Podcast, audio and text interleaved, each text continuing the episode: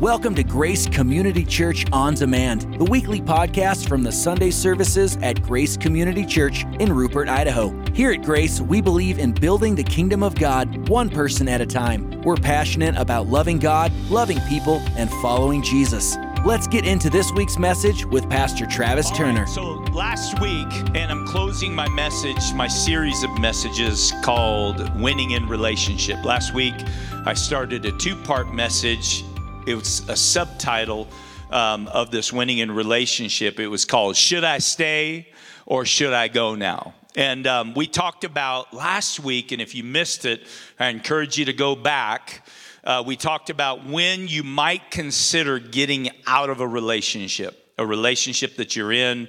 Um, it's toxic, it's not going anyplace, and we have a few less people here today, and so maybe maybe people made some big. Dis- no, I'm just totally kidding. I wasn't sharing with you what you should do, but I was sharing with you some things to consider. Sometimes every relationship is not a good relationship, and some of, some of them need to be moved on from. Fair enough? Okay, so this week I want to talk to you over the next few moments about relationships that, re- that require a fight. Like you should fight for these relationships. And, um, and I'm going to give you the answer, not all of the answers, but I'm going to give you the answer of what kind of relationships you should fight for before I even go any further. So, the types of relationships that should be fought for is a marriage. Like if you're married, and, and please don't buy into the lie of, of, well, we weren't even serving God before we were married. I'm telling you, if you are married right now, you're currently married right now, you need to pull out all of the stops, everything that you need to invest, whatever money it takes to get the help that you can to, to, to fight for that marriage. And I'm not saying that every marriage is going to make it, but it deserves your best. Amen? And, uh, and there are some situations, and I'm not going to spend any time on this, but there are some situations where, where marriages are just absolutely you know toxic and and and um, and you know maybe somebody is in danger but i want to remind you that you serve a god that is a 12th hour god and he is able to restore everything that has been broken. That's the miracle making god that we that we serve. And so so marriages other relationships that should be fought for pull out all the stops everything it takes is family. God has given you family. And some of you i understand um, you know you, you you maybe have put your best foot forward You've tried to fight for the family relationship and it still has ended up in a broken state. Um, you just have to answer Did I give everything that I should have given? You know what I mean? To keep this relationship alive. Because once again, families are worth fighting for. As crazy as some of our families are. And, and, uh, and I honestly believe this. I honestly believe this. In fact, my wife and I, you know, we were just talking. I hope none of our families are watching, but but uh, we were just talking the other day, and there was something that a family, her side of the family, did, and I said, "Man, you got a crazy family. You, your family is crazy." And then she reminded me of some of the things that have happened in my family, and I'm like, you know what? We got crazy families we got crazy families and and the truth is is i don't think that there is a such thing as a normal family i think all of your families are a little bit crazy just like my family is just a little bit crazy. But that's make that's why we love them so much. Amen? That's why we love them so much. And so you got to fight for family. And then you got to fight for friends.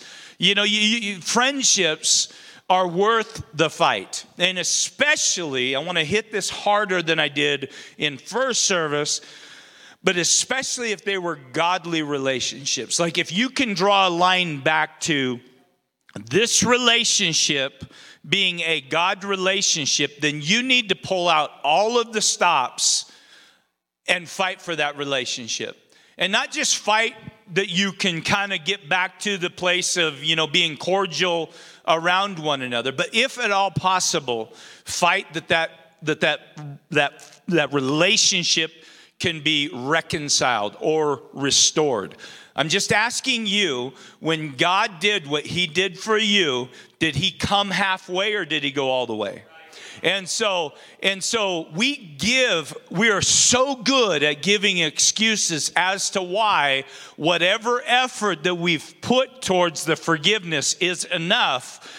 And we hold ourselves back from giving all that is expected or should be given to the relate. We hold ourselves back because we say things like, well, at least I'm not treating this person as I would have in my past. Or, or maybe, you know, you haven't lashed out at the person to the point where, you know, you treated the relationship like you would have in your in your past. But I'm just saying this that if it's a God relationship, it needs to be worked on.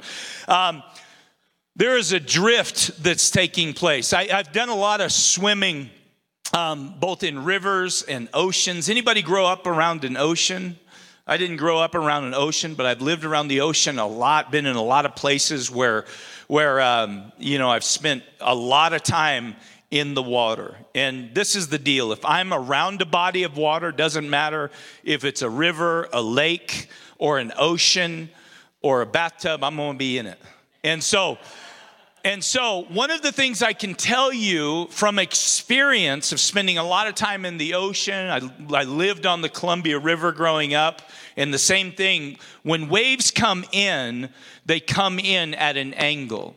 And if you're frolicking around in the water, you're just having a great old time in the water, and you're not paying attention, in a matter of minutes, maybe 10, 15 minutes, you're gonna stop and you're gonna look back to the beach where your family is supposed to be because that's where you left them. They're, they're there.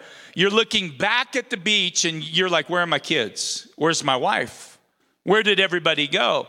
and they're not there because you are 75 to 100 yards down the beach because when waves come in they don't come in parallel to the to the beach. They come in at, at an angle. And all the while you're just going you're diving down in the water you're coming up and you know you're searching for things. All the while you're drifting and you have no idea that you've even drifted. And I'm telling you this that there's a whole lot of drifting going on in the area of relationships today. It's because we're not paying attention to the areas that need to be paid attention to, right? It happens with our friends. We get busy, we get caught up, and, and, and guess what? Sometimes, even with our friends, we get too comfortable. And when we get too comfortable and we fail to respect the relationship, we fail to love one another, we get too comfortable. That, the next thing you know, we drift, and then things are said that should never have been said, and now the relationship is destroyed. The question is, is should it be destroyed forever? Or should it be reconciled and restored? It's time to pull out all of the stops and take the steps necessary to reconcile. And I'll tell you that some of you guys have been through some very hard things, some very hard things in your marriages. There are things that a husband should never say to his wife, but he said them. And guess what, ladies? There are some nasty things that women have said to their husbands that never should have been said, but guess what? She said them. And so we have to ask ourselves listen, is this worth fighting for? Is it, is, it, is it worth reconciling? Can every relationship be reconciled? No, but listen to me. I think that the church has gotten so lackadaisical in this area we think that forgiveness is the end to all when God is a restorer of relationships. Why did Jesus come? So that our relationship that had been severed and broken with God could be restored. And so I'm telling you that reconciliation, while it may not be possible in every situation, it should be the goal that we're shooting for. And I'm telling you that if you are the one that is coming up short in keeping your husband at a distance, keeping your wife after she's eh, asked you for your forgiveness, but you're still making her pay for it. If there's a friend in a relationship that has asked for forgiveness, and if you're the one that is just, just fighting against it and just saying, you know what, it will never be, I would caution you in your walk with that relationship because it mirrors the very walk that you have with God. You cannot have excellent vertical relationship with God and treat the relationships that God has given you horizontally terrible. This is always going to affect this. And so, pay attention. It happens in marriage. We become lackadaisical in our marriage. We stop prioritizing our wives and our husbands as the most important relationship of all relationships, and then we drift apart. It happens in the church. We tend, you know, we stop tending to God's way and we adopt um, opinions that are in direct opposition to who God is. And I'm just telling you, this is such a sad thing to me. But I'm just also saying this because I have a lot of conversations with folks. There's so many different opinions in the church. And guess what? There are opinions in this church that oppose God's opinion on certain things. So you would think that, man, we're all saved and we're all, you know what I'm saying? We all love the Lord and whatnot, and our, uh, our opinions would not vary much. But I'm telling you, there is some crazy thinking that people have where your thoughts are in direct opposition to what it is that God thinks. And I'm just saying that's fine because I'm telling you what, every one of my thoughts were wrong when I first started walking with Him. But the idea is, is that God's thoughts become my thoughts the longer that I walk with Him.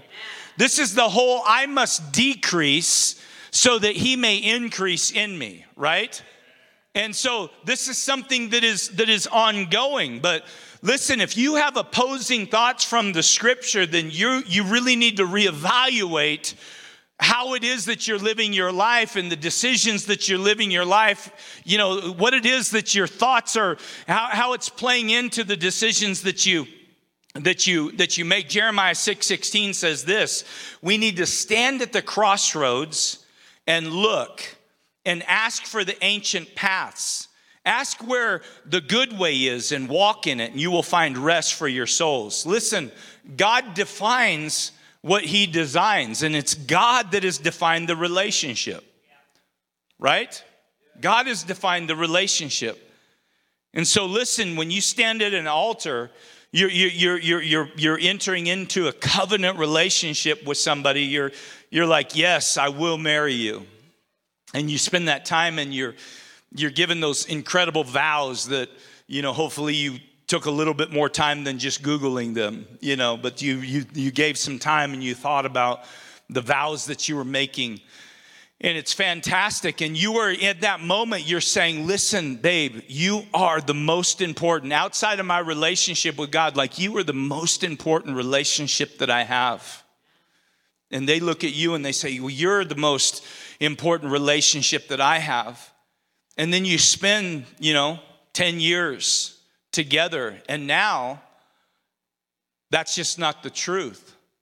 You know, now maybe the friend is the most important relationship in the relation in, in the in the marriage what do i mean by the friend i mean so you're together all of a sudden you begin to drift apart and then you know you're forming friends that are not mutual friends and then all of the sudden it's like now you're asking me to stop hanging out with her and so I'm not going to do that. If you're going to put that on me, then this relationship is finished.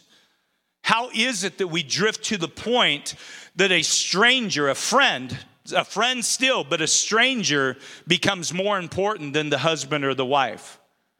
How, how, how, how crazy is it that softball like listen you know I, i'm just so tired of you treating softball like like it is like it's your husband or, or your wife.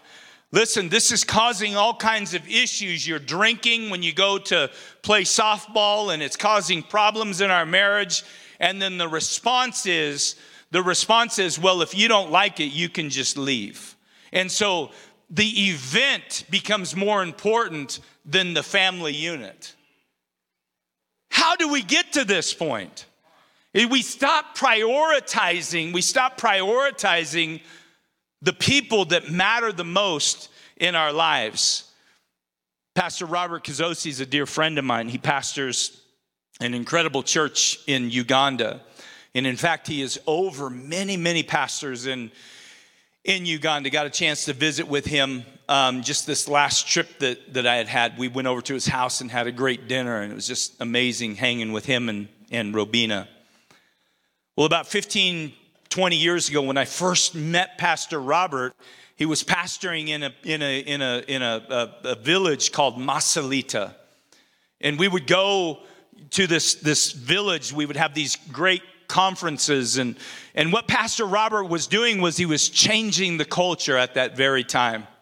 You see, polygamy is still very real in Uganda. You can have, if you've got enough money, you can have a wife, and then you can have a second wife, and then you can have, some people have third, fourths, and fifths, and six wives. And each of these wives, they don't share a house. They all have their own house. Why in the world would you ever want to do this? I have no idea. that is the funniest head shake. He's like, nah, I, yeah. And what happens is, is the man goes from, from we would call them huts, but house to house, and um, you know, as, as, as he wishes. And so Pastor Robert is getting up and he's preaching the Bible, he's teaching the word that marriage is between one man and one woman. That's marriage. And so not only did he begin to teach in this area, Masulita, but he also walked it out. Well, how did he walk it out, Pastor Travis? He walked it out, and this just would not happen. It seems so common. Yeah, what's the big deal with that? But this is how he walked it out. He took his hand, his wife's hand, Robina's hand, and he grabbed her by the hand, and he would walk down the middle of the street. You're thinking that's that's no big deal, but if you've got more than one wife, that's a big deal. Because what you're saying is this is my wife and I'm honoring her and I am loving and I'm, I'm with her. I belong to her and she belongs to me. And this is not easy, this is messy. But as he began to teach and walk this out, now if you go to Masulita, it's very different because you will see husbands with their wives walking right down the street in the same manner that Pastor Robert and Ro, uh, Robina have done. But it's messy, it's not easy, and forgiveness is never easy, and reconciliation is never easy because what do you do? One man has five different wives, and those five different wives have a total of, of, of 25 different children. What do you do? This is what I asked him this last visit. I was, hey, how's that going? He's like, well, this is what's happening. The man continues to take care of his responsibility, but he cuts off the marriage relationship that are not recognized by the government. And so it's not easy, but he's no longer jumping from house to house to house, but he's still taking care of his business and his children. And sometimes even the women that were his wife, even though he's not treating her like his wife anymore, he's taking care of the responsibility. I'm telling you this, church. We think that this idea of forgiveness and doing things differently than, than what's acceptably in a cultural fashion is easy, but it's very messy. But we're still called to walk it out. The Bible says that there's a way that appears to be right, but in the end it leads to death. And I'm telling you, God is a God of forgiveness and He's a God of reconciliation when at all possible. So, listen, once again, my relationship with God is inseparable to my relationship to the people that God has given me. I cannot separate the two. I am held accountable for the relationships that I in, enter into. So I had a, I had a, just before first service, there was an awesome couple that are just so excited, so excited to, to you know, they're brand new to the church. They, they're, they're, and, and they're wanting to get involved. And, and man, I love that. How many of you love that?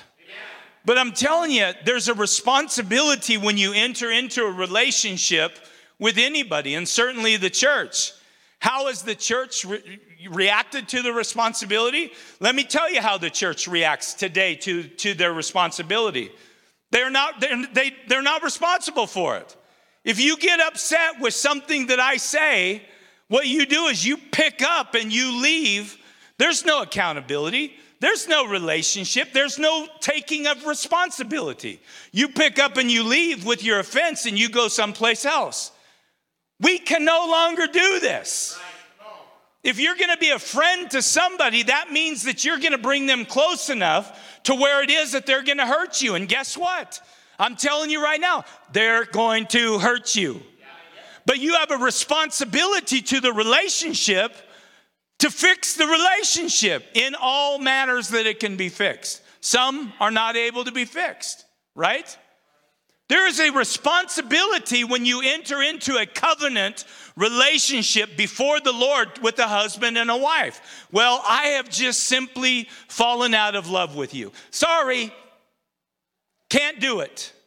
The reason that you've fallen out of love with me is because you thought that you could fall in love with me in the first place and you just don't fall in. You were working the relationship at one point, you stopped working the relationship. And so when the relationship is busted and broken and you're ready to get out of the relationship, this is just where you highlight the idea that I need more attention in my marriage. I need to start working at my marriage once again. But this is the deal. We're so easily just moved to, you know what, I'm just done with it. I don't have to do this anymore. It's the struggle. Who in the world told you that marriage was going to be easy in the first place? Who lied to you? Who told you that you're just going to have bliss for the rest of your days? It's going to take work. And guess what? The only way that you get, the only way that you get to 20 years is work. The only way that you get to 30 years is work. The only way that you get to 40 years is sacrifice and work. Right? It takes these things to continue. But I'm telling you, those of you that are quick to jump out of relationship into another relationship, you are hurting yourself and you're hurting your children and you're hurting your grandchildren. Because I'm telling you, I've been at that 12th hour where I was done with my wife and she was done with me. And thank God the Holy Spirit and people were bold enough to come and share some insight with us. Right now, we are, we are so blessed, come on, to enjoy our grandchildren together. That would not be the case had we just pulled the plug. And guess what? It would have been easy to pull the plug on. There's a responsibility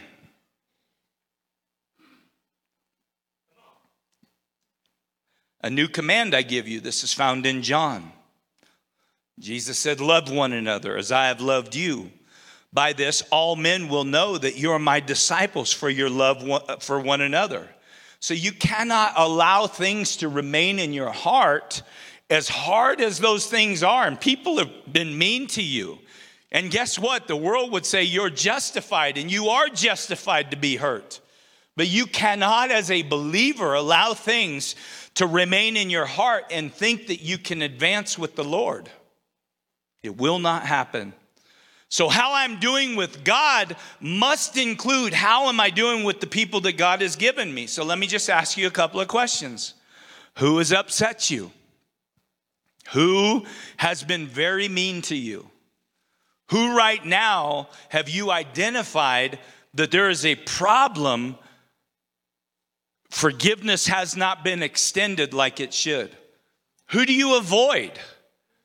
Who, will you go to great extents, you know what I mean, to not be caught up in a close proximity with this other person? Who, who makes your blood pressure when you're close to them? Who makes your blood pressure just rise? And you can feel it just right here, and you're just like, okay, just put it on your face, put it on your face, put it on your face, act like everything's just fine when things aren't fine. Who is it? See, because these are indicators that this is the very area that you need to get to work and do some work in. I'm in your business. And this is for a lot of us here today. I've gotten a lot of these things right, and I'm telling you, I've gotten a lot of these things wrong. Matthew 24 10, many will be offended. This word many actually means most most will betray one another, most will hate one another. Do we stay in this place? No, because the forgiven are called to forgive. Because if you don't forgive, my friend, you are not forgiven. You're not. It's a this is a big deal. This is not something that we can just see and I shared this with first service, but I feel like God impressed on my heart something that is absolutely plaguing Christians today. We have bought into we, we have bought into the lie of thinking that we have forgiven somebody but the truth is is we have we what we're experiencing is fake forgiveness fake forgiveness. It's like I'm not acting the way I want to act, therefore I've got self control, and so I therefore have forgiven. But I'm telling you what, the scripture talks about bitterness. Don't allow bitterness to, to, to, to enter into your heart, to take root in your heart. And guess what? Bitterness is an emotion, it's a feeling. And so, if you got the emotion and the feeling that is still chewing at you, you haven't forgiven. And I'm telling you, this is not easy what I'm sharing because some of you have been so brutally mistreated. But we can't just say, ah, the heck with it. Let me just ask you this Has God forgiven you more than what you've been willing to forgive somebody else? And how, how much did you deserve his forgiveness? I mean, whenever you're talking about forgiveness, you cannot, as a believer, first of all, I don't think it's even possible to forgive without having a very strong relationship with the Lord. But I'm telling you that you cannot just jump over what it is that Christ has done for you. And what did you bring to the, to the table for him to restore the relationship between you and he and you and the Father?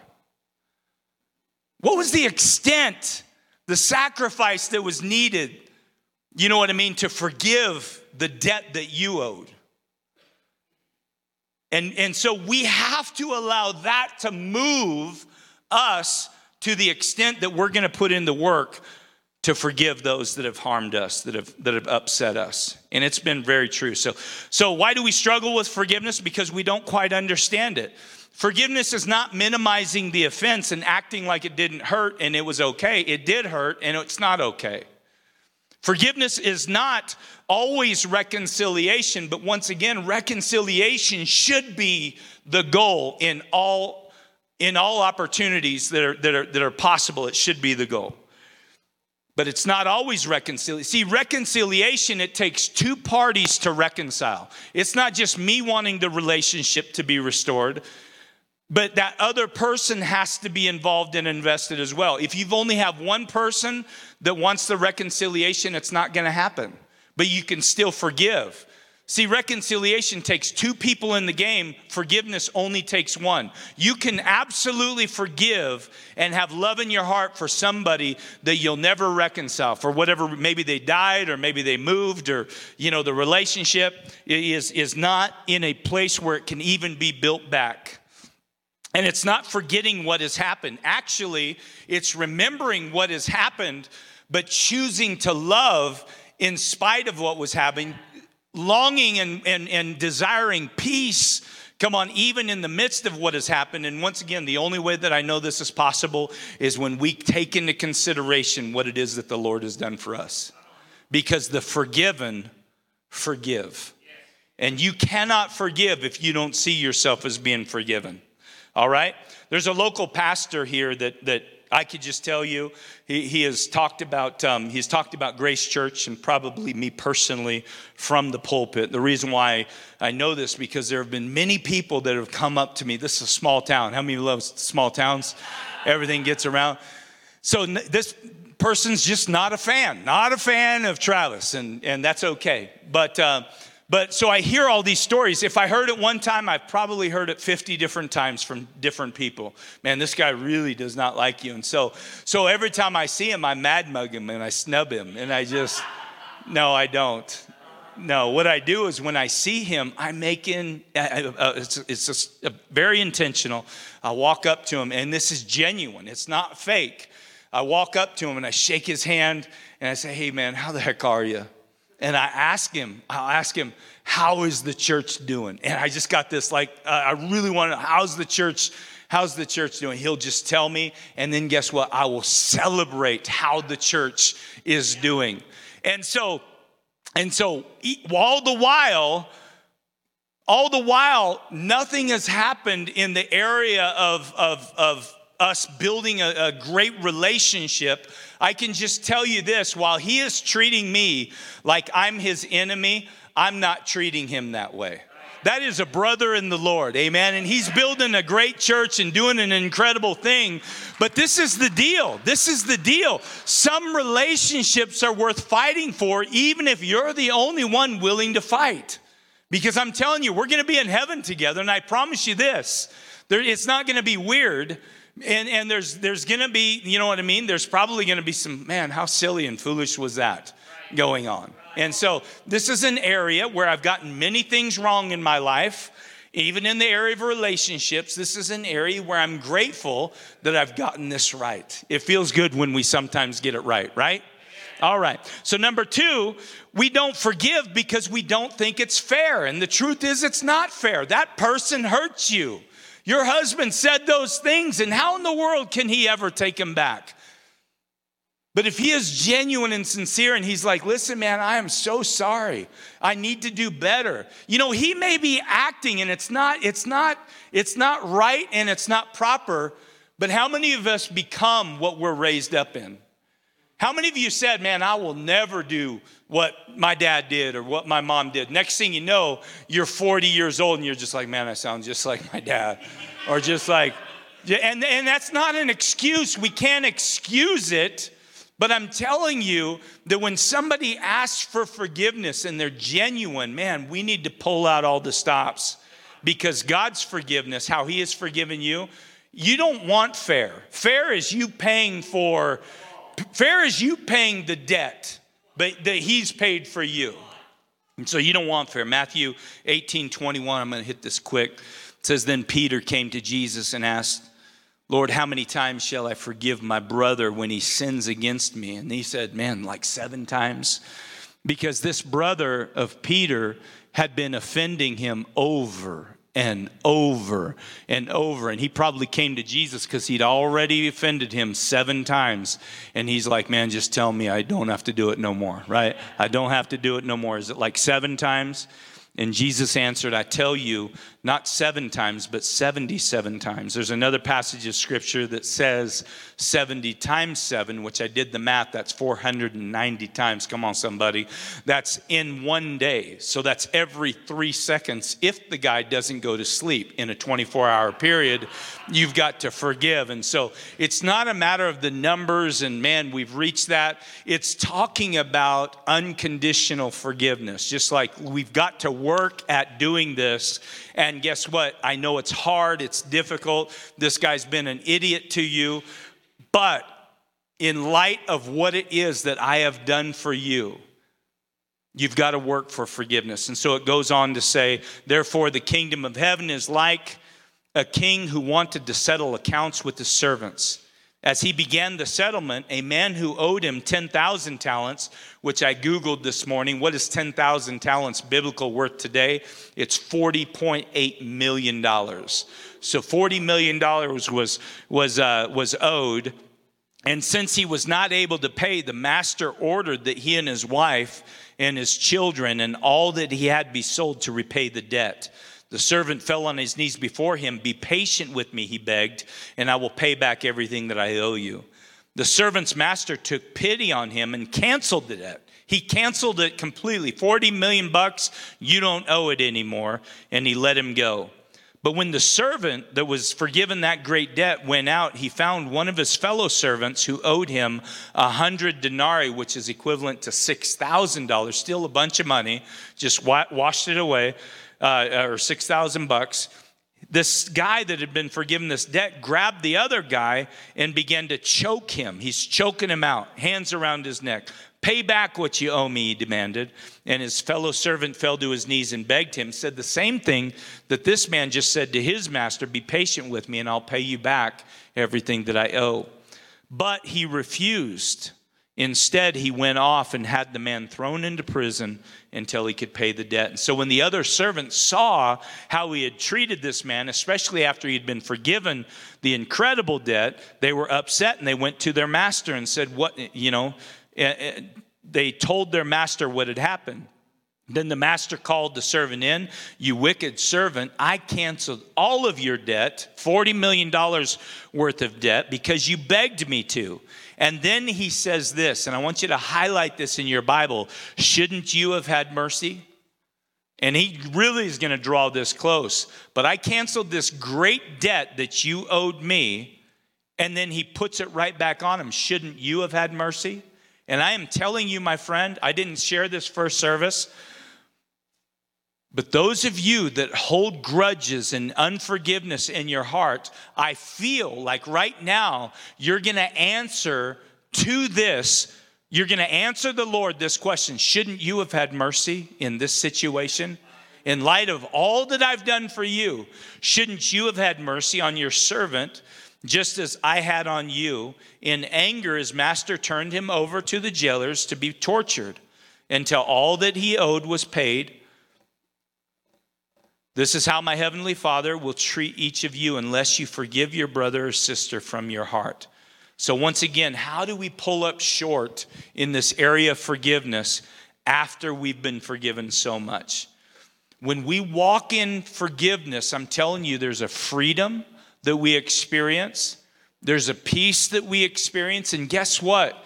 Your life is so attractive when you walk in forgiveness that people that do not even know Jesus as Lord and Savior are going to be drawn to them because of the way that you live your life. So C.S. Lewis said it like this You can't even beat this. This is so good. To be a Christian means to forgive the inexcusable because God has forgiven the inexcusable in you.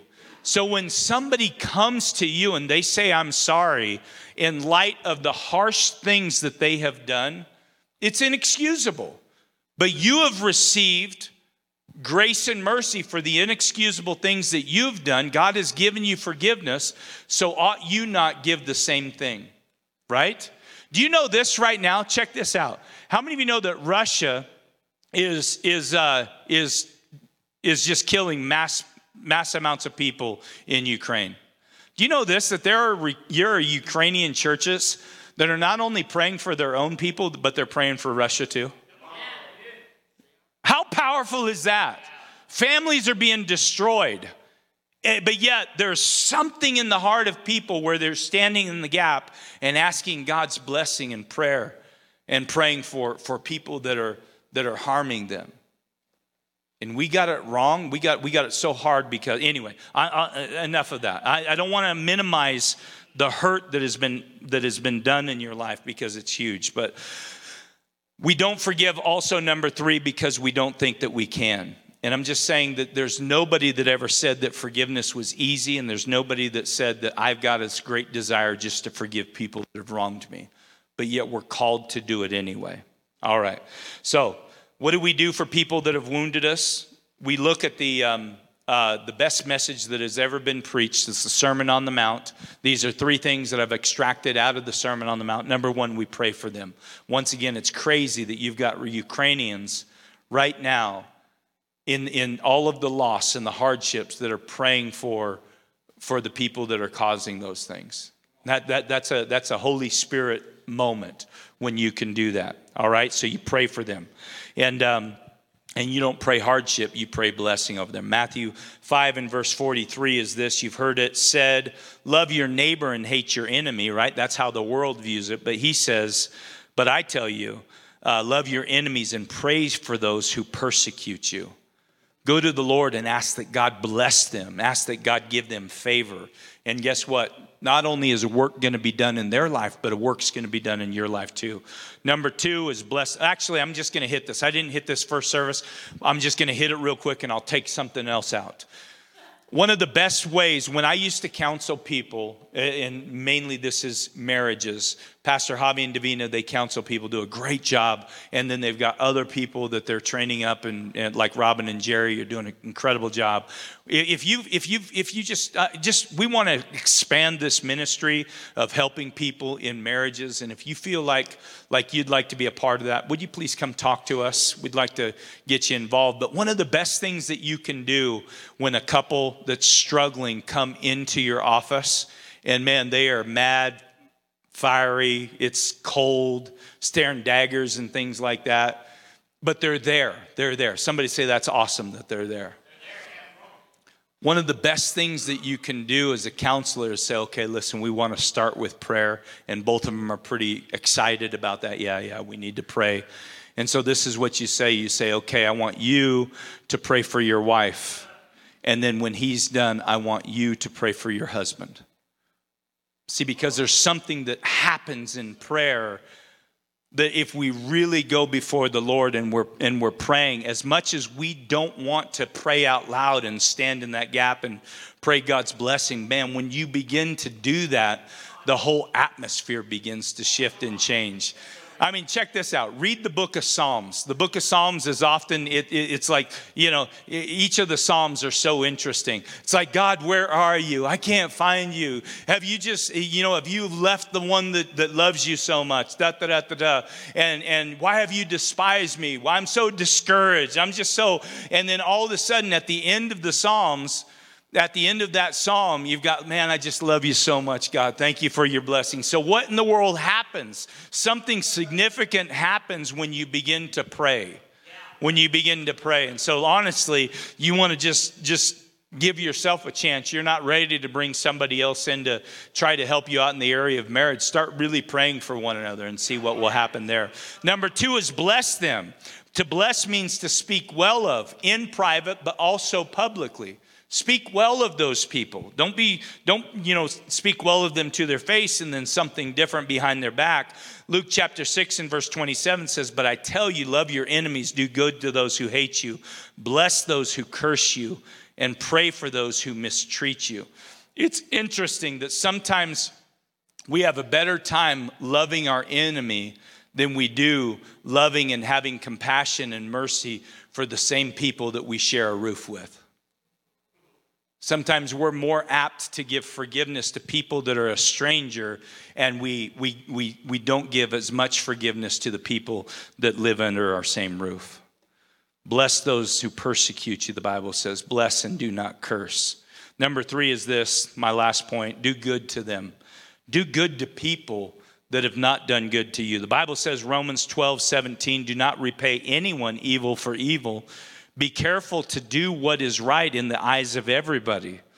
If it is possible, as far as it depends on you. This is a big point. Why does it put that in there? If it's possible, as far as it depends on you. Like, listen, if you're in a relationship with this, say a friendship, and God has been in the middle of that, that friendship, but something has happened, and that person has come and said, Man, please forgive me for what it is that I've done. Like, if you're pulling up short on them, you're going to give an answer for that. It says, as far as it depends on you, live at peace with everyone. Do not take revenge. Leave room for God's wrath, for it is written, It's mine to avenge. I will repay. And then it says this On the contrary, if your enemy is hungry, feed him. And if he's thirsty, give him something to drink. Is it hard? You better believe it. It's going to be the hardest thing that you've ever done, but it's important. It's only hard if you've never seen it modeled. And if you're a Christian, you've seen it modeled. Just do what God has done for you. That's what we're called to do.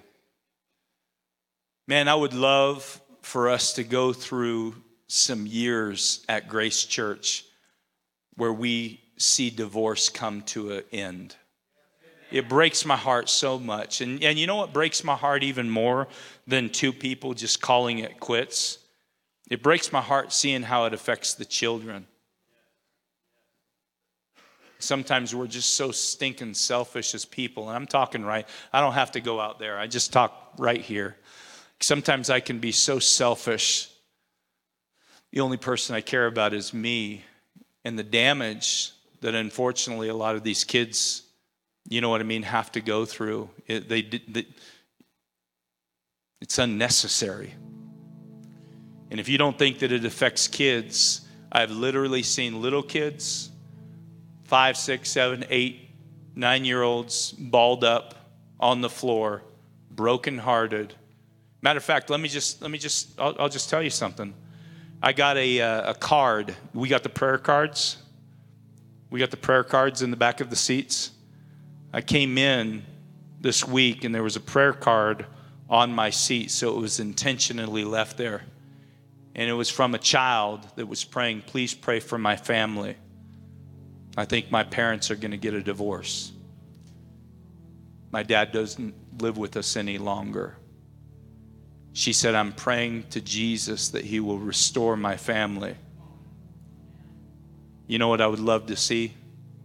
I would love to see her connect Jesus and her prayers to her father coming back into the house again. It hurts so bad, and guess what? Hurt people hurt people.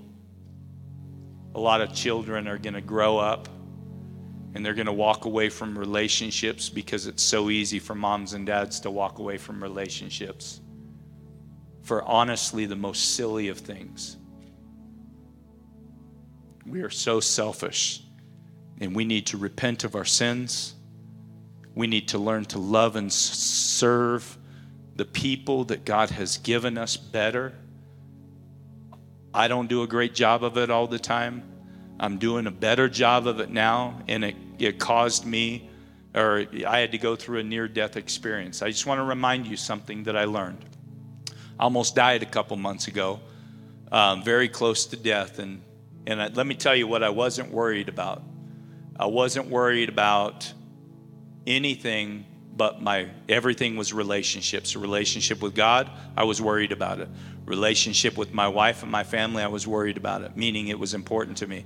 And my relationship with you all, God given relationships, like those were the only three things on my mind when I was at that crossover point. Could have been both ways.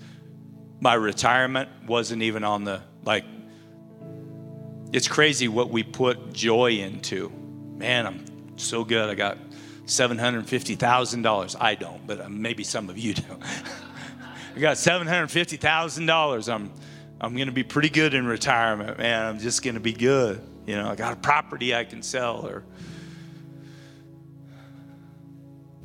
when you're at that threshold of crossing over, I'm guessing that the main things that you're going to think about, that retirement, my friend, is not going to do any good for you at that moment but the relationships and, and how you treated those relationships and the impression that you left on the lives of the people that God had given you are going to be the things that, that matter. And everything else, it just, it just doesn't matter.